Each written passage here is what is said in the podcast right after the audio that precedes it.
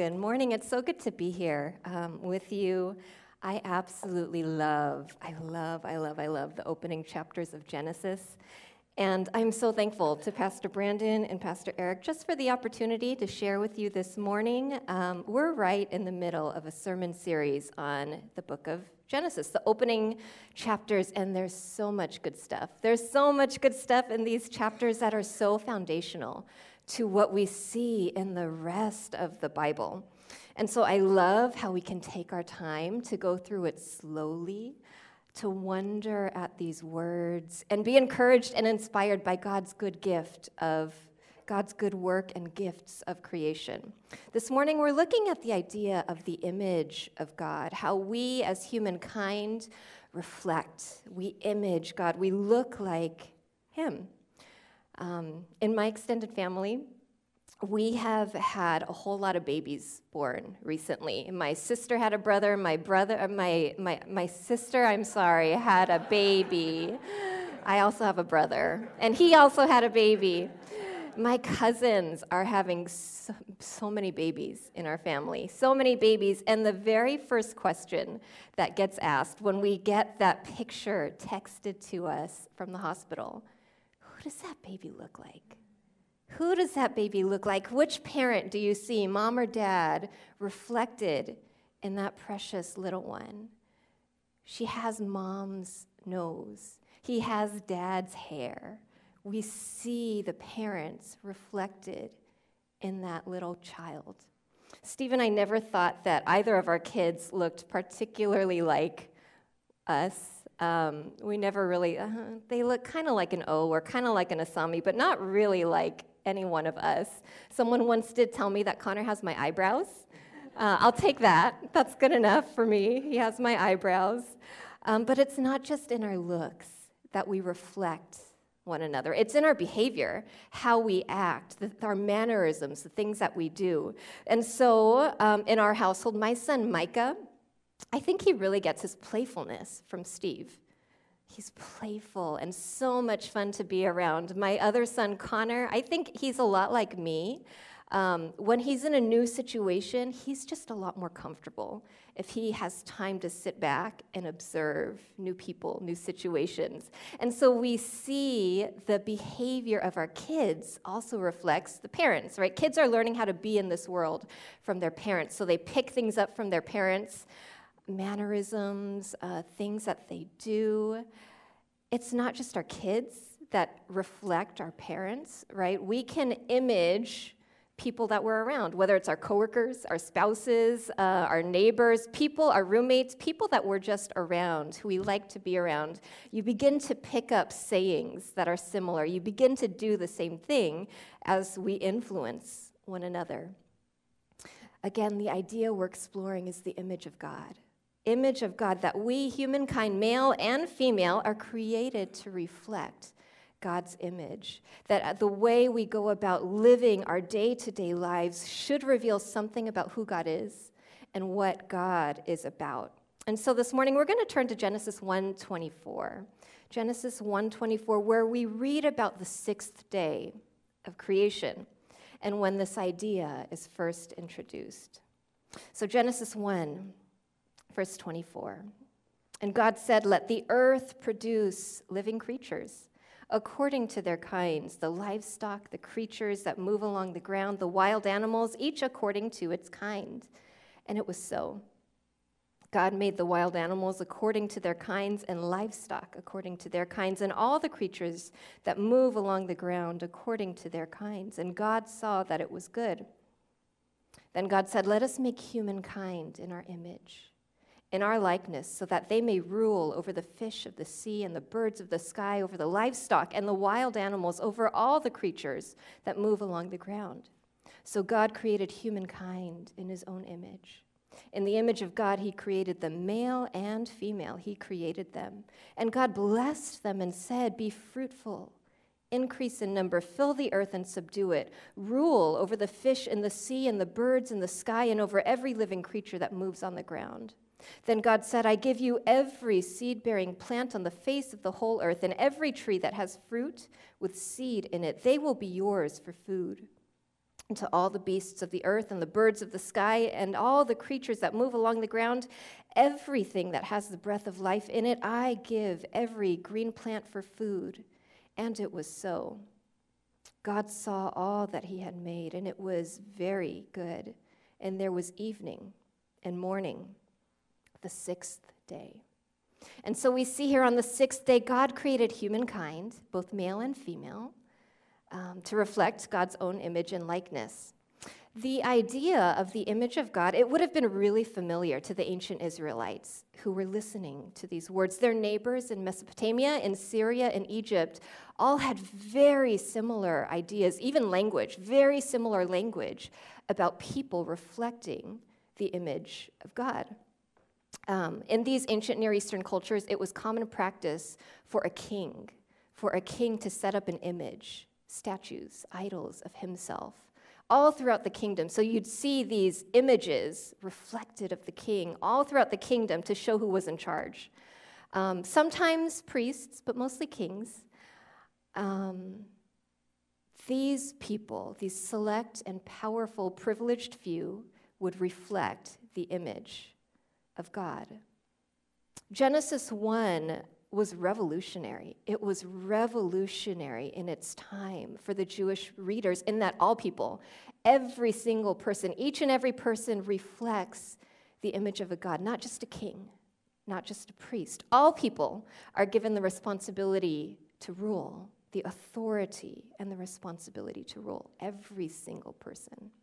And so, with that um, little bit of historical background, what I want to do is I want to go back and take a closer look at the sixth day to see what we can pull out from these verses to help us understand what does it mean to be the image of God? What does that really mean? So on day six, God spoke, and living creatures came from the earth. Living creatures, livestock, cattle, creatures that move along the ground, creepers. So I think what, insects, lizards, slugs, these are the animals that were created, and then the wild animals. And you'll notice this refrain each according to their kinds. Each according to their kinds. That refrain, that phrase is repeated five times in just these two short verses. Five times, that's a lot. All these animals were created according to their kinds. You'll notice a difference, though, when humans are created. The difference is God says, Let us make humankind in our image, in our likeness. So, whereas the, hu- the animals were created each according to their kind, when humans were created, God says, We're going to make humankind in our image, in our likeness. There's another difference between the creation of animals and humans. If you read the text closely, you'll notice that the animals are created, they do their thing, and it's good. They live their lives. They just go about doing what animals do. But the creation of humankind, you'll see there's a difference. Even before the humans are created, we learn about their purpose. They have purpose. God knows what He's going to have these human beings do. God says, I'm going to make humans. They're going to look like me. And you know what I want these humans to do? I want these human beings to rule over all these animals that I just created. And then we get to verse 27, which is this beautiful poem. This beautiful poem which slows us down and helps us to reflect on the mystery that a human being reflects the image of God, that these dirt creatures, right, were made from the dirt, from the dust of the ground. These dirt creatures have something in them that reflects divinity. I still don't fully understand what that means, but that's what verse 27 is doing. It's helping us to imagine and rejoice and celebrate in the creation of humankind. And then, verse 27, we see it again. The humans are given purpose. Now that they're created, they're fully formed right here. God speaks to them, He talks to them, and He blesses them and then tells them about their job. Be fruitful, increase in number, fill the earth and subdue it. Rule over the fish of the sea, rule over the birds of the air, rule over every living creature. And God says, Here, these are plants for you. These fruit bearing trees, they're yours for food. Take care of them. Take care of them. They're yours. And so, what is the task God has given these human beings? What is the task? Be fruitful, increase in number, fill the earth. That's pretty, pretty straightforward. Have babies, reproduce, make more human beings, and as you fill the earth, subdue it. As you fill the earth, rule subdue and rule, I want to take some time with those two words. Inherent in subdue and rule is the sense of power. It's a sense of power and authority that the humans are to assert.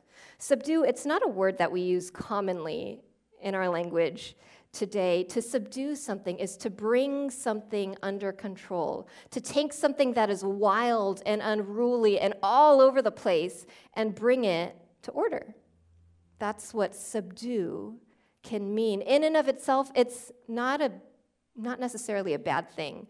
But as you see this word used throughout the rest of the New Testament, it kind of becomes a negative word.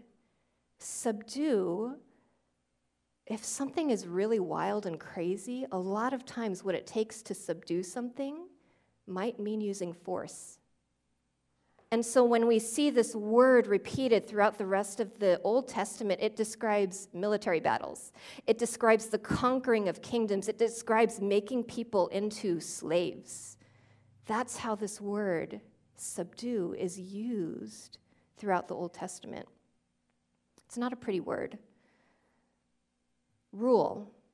When we think about ruling, it's kind of similar um, to me to subdue right? Subdue, it it's not a positive or negative word. It can go either way. It's kind of neutral. Same thing with rule.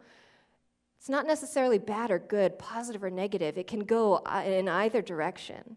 The thing, the picture that I got of, um, that I thought of when I was thinking about this idea of ruling, do you remember the old Disney Robin Hood animated movie from the 70s?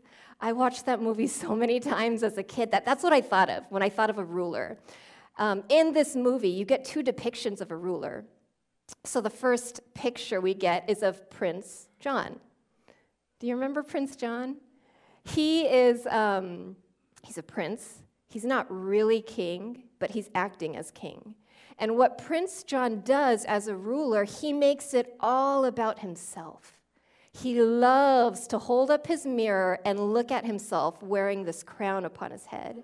Prince John loves, he rejoices in all of the riches that come with ruling. He counts his money and he throws it up. He sleeps with a bag of money under his arm because he loves the riches that comes with ruling. Prince John is not afraid. He will often lash out um, to exercise his power with harshness that is how Prince John rules. He makes it about himself. The people, the creatures, I guess animals in this version of the movie, are not happy. They're poor. And with Prince John in charge, things are really not good for them. King Richard provides a stark contrast for us. King Richard is Prince John's brother, and King Richard is a good ruler. He is benevolent, he is kind, and under his rule, his subjects are taken care of. There's prosperity, life is good. We see subduing and ruling can either be a really positive thing if we subdue and rule in a positive way, it brings blessing and life and fruitfulness. But flip on the other side of that coin, subduing and ruling can also paint a really negative, a harmful picture. A picture of force, of making people slaves, domination, tyranny, exploitation. There are good rulers, yeah. They're also really a lot of really bad ones, where the power, the authority that comes with subduing and ruling has gone awry. And if we just stop and take a look at our world, um, we could see very real instances where that happens, where power has not been used well. History gives us many examples of rulers, of kings, of queens, of dictators, of presidents, of politicians who use the authority that comes with their position for themselves at the expense of others.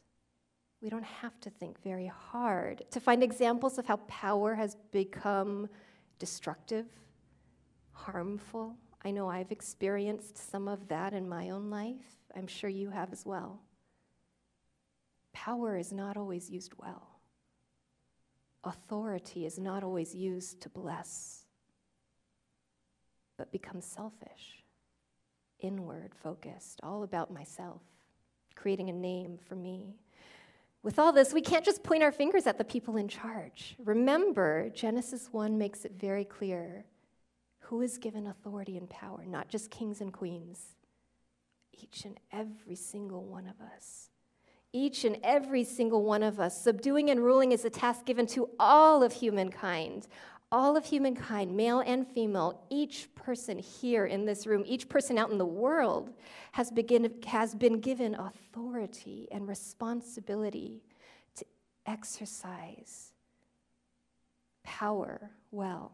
We may not rule a country, we may not rule nations or anything like that, but we all have influence. We all have authority that we can use, be it in our workplaces, in our neighborhoods, in our communities, in our homes, with our spouses, with our kids. We, each and every single one of us, must consider God, how are we to rule? How do we exercise this great responsibility that you've given us. I'd say the most important thing to keep in mind as we, as we ask this question, we must remember that we, humankind, male and female, whose image are we created in? We are created in the image of God. And so we have to ask, what does God do with power? How does God exercise this authority? How does God rule?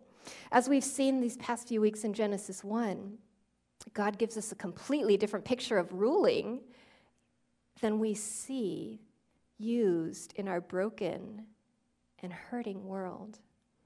As we've learned these past few weeks from Pastor Eric, Pastor Brandon, in creation, God takes what's formless and void. God takes what is tohu vabohu, that's the Hebrew, remember? Tohu vabohu, wild and waste. God takes chaos. And what does God do with it? God uses his power, his creative power, to bring a place that is tov, that is good. Up on the screen, I have a painting of um, creation. This is a painting of creation. It's a little small. If you want to see it, you can look it up on Google or something. It is the Genesis frontispiece from the St. John's Bible. The St. John's Bible, it is this work of art. It's this illuminated manuscript, illuminated Bible that people, um, calligraphers, artists have come together to create. I think it's so cool. I love this painting. It's one of my favorites.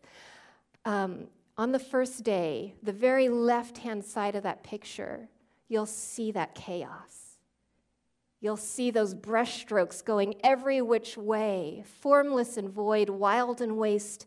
Nothing, nothing can survive in that chaos. You'll notice there's a little bit of gold, kind of close to the middle top. And that gold in that chaos represents the Spirit of God. The Spirit of God that's hovering over the surface of the deep. The Spirit of God that is about to begin this work of creation.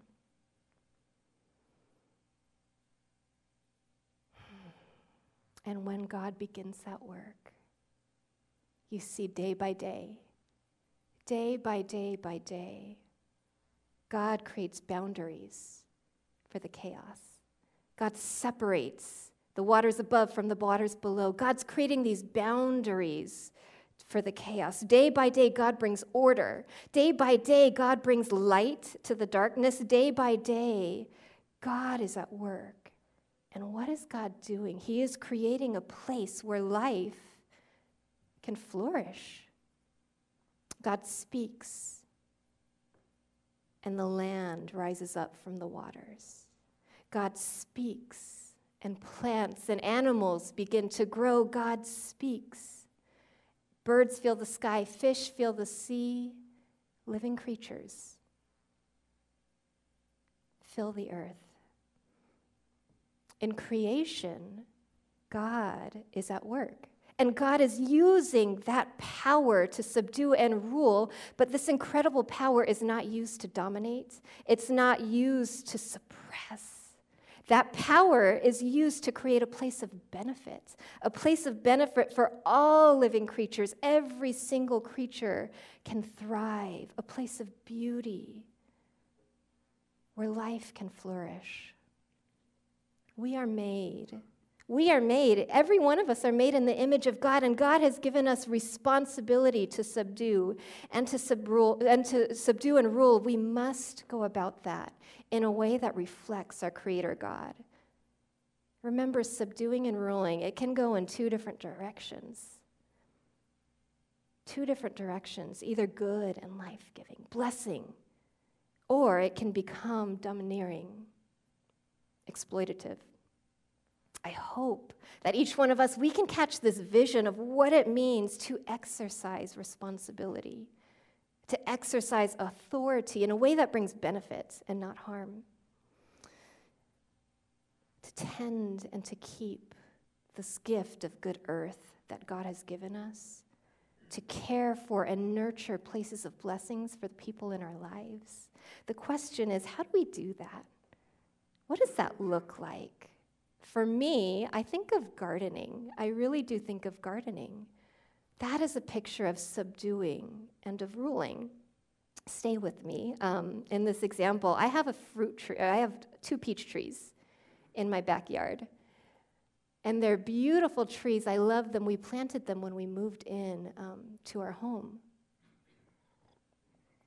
Every winter, about December, January, every winter, we get these really beautiful flowers all over the branches.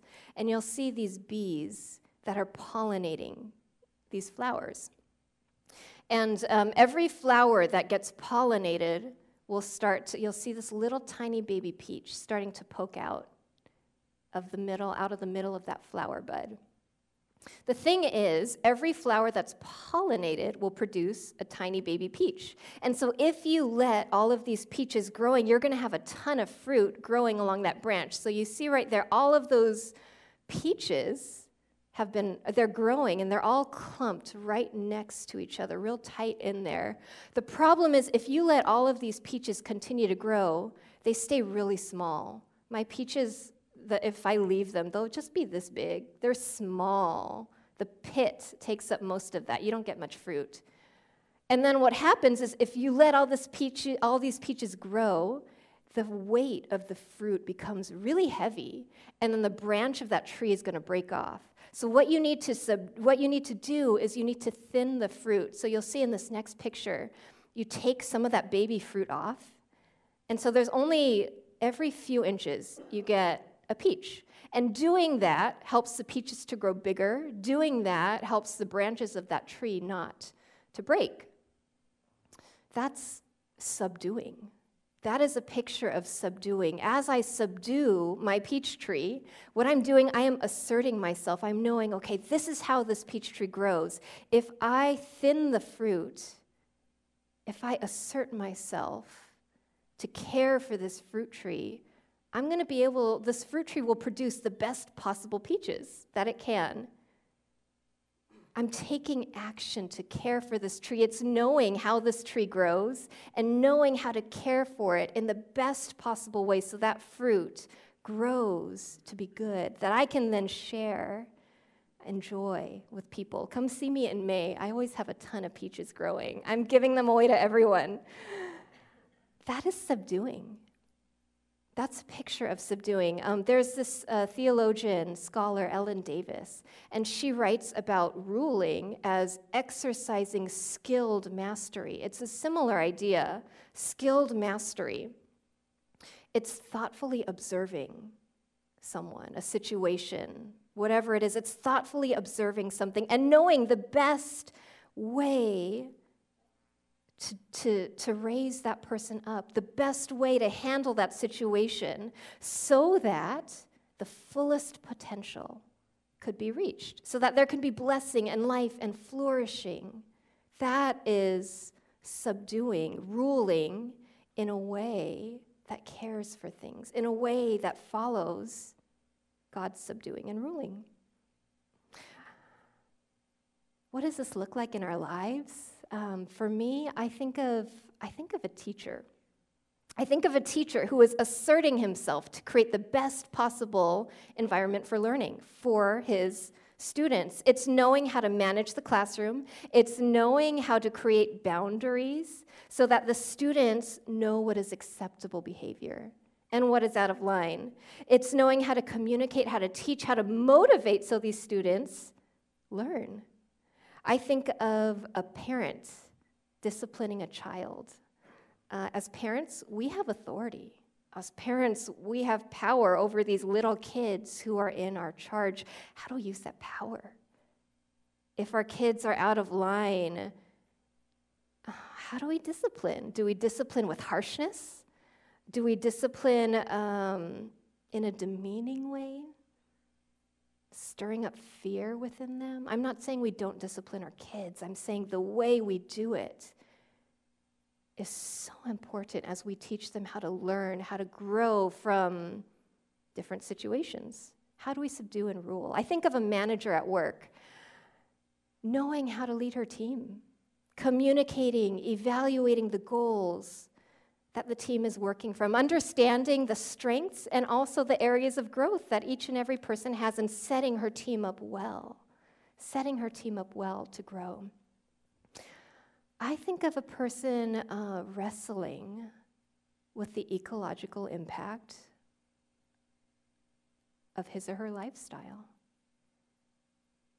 The products we purchase, the food that we, that we consume often causes great harm uh, to the people and to the land who produce it. But I wrestle with that. We're supposed to subdue and rule in a way that brings blessing and not harm. But is it even possible to untangle ourselves from these systems, um, these damaging systems? I don't know. I honestly don't know. But I believe with all my heart we are called to subdue and rule, to live our lives, to make choices that benefit this earth, that benefit the people who bring these products to our doors. That is part of subduing and ruling. These are just a few examples that came to my mind. I'm sure there are many others that you can think of. What are the opportunities that you have to subdue, to, to rule in a way that images our Creator God? I'm sure there are many. The final piece of the puzzle I have for us today is found in Jesus. It's found in Jesus. You know in Colossians 1:15 it says Jesus is the image of the invisible God.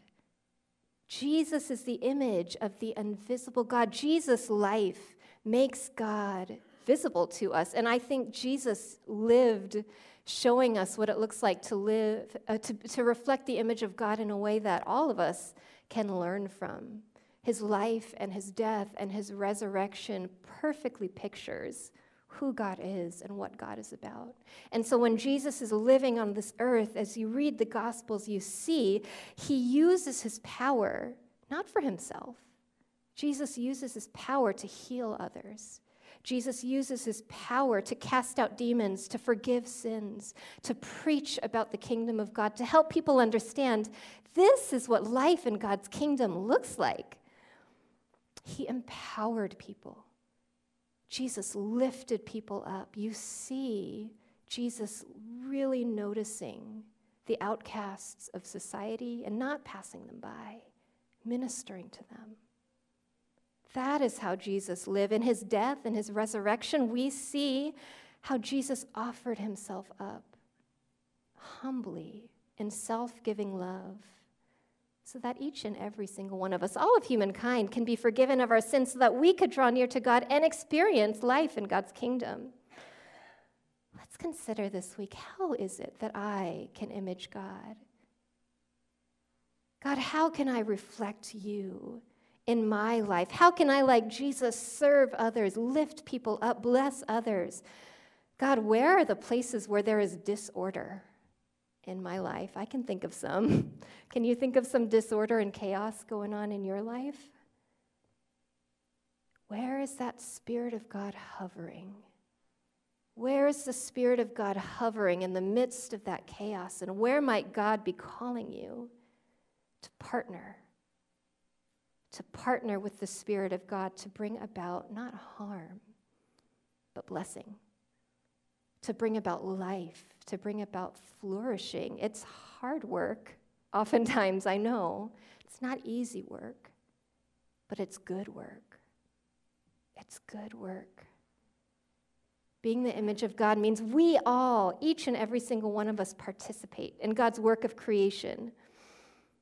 We get to cultivate these places of life and beauty. And so, I pray this week, may our good God, may our good God of grace and of love fill each one of you up as we do our best to live as his image. Will you pray with me?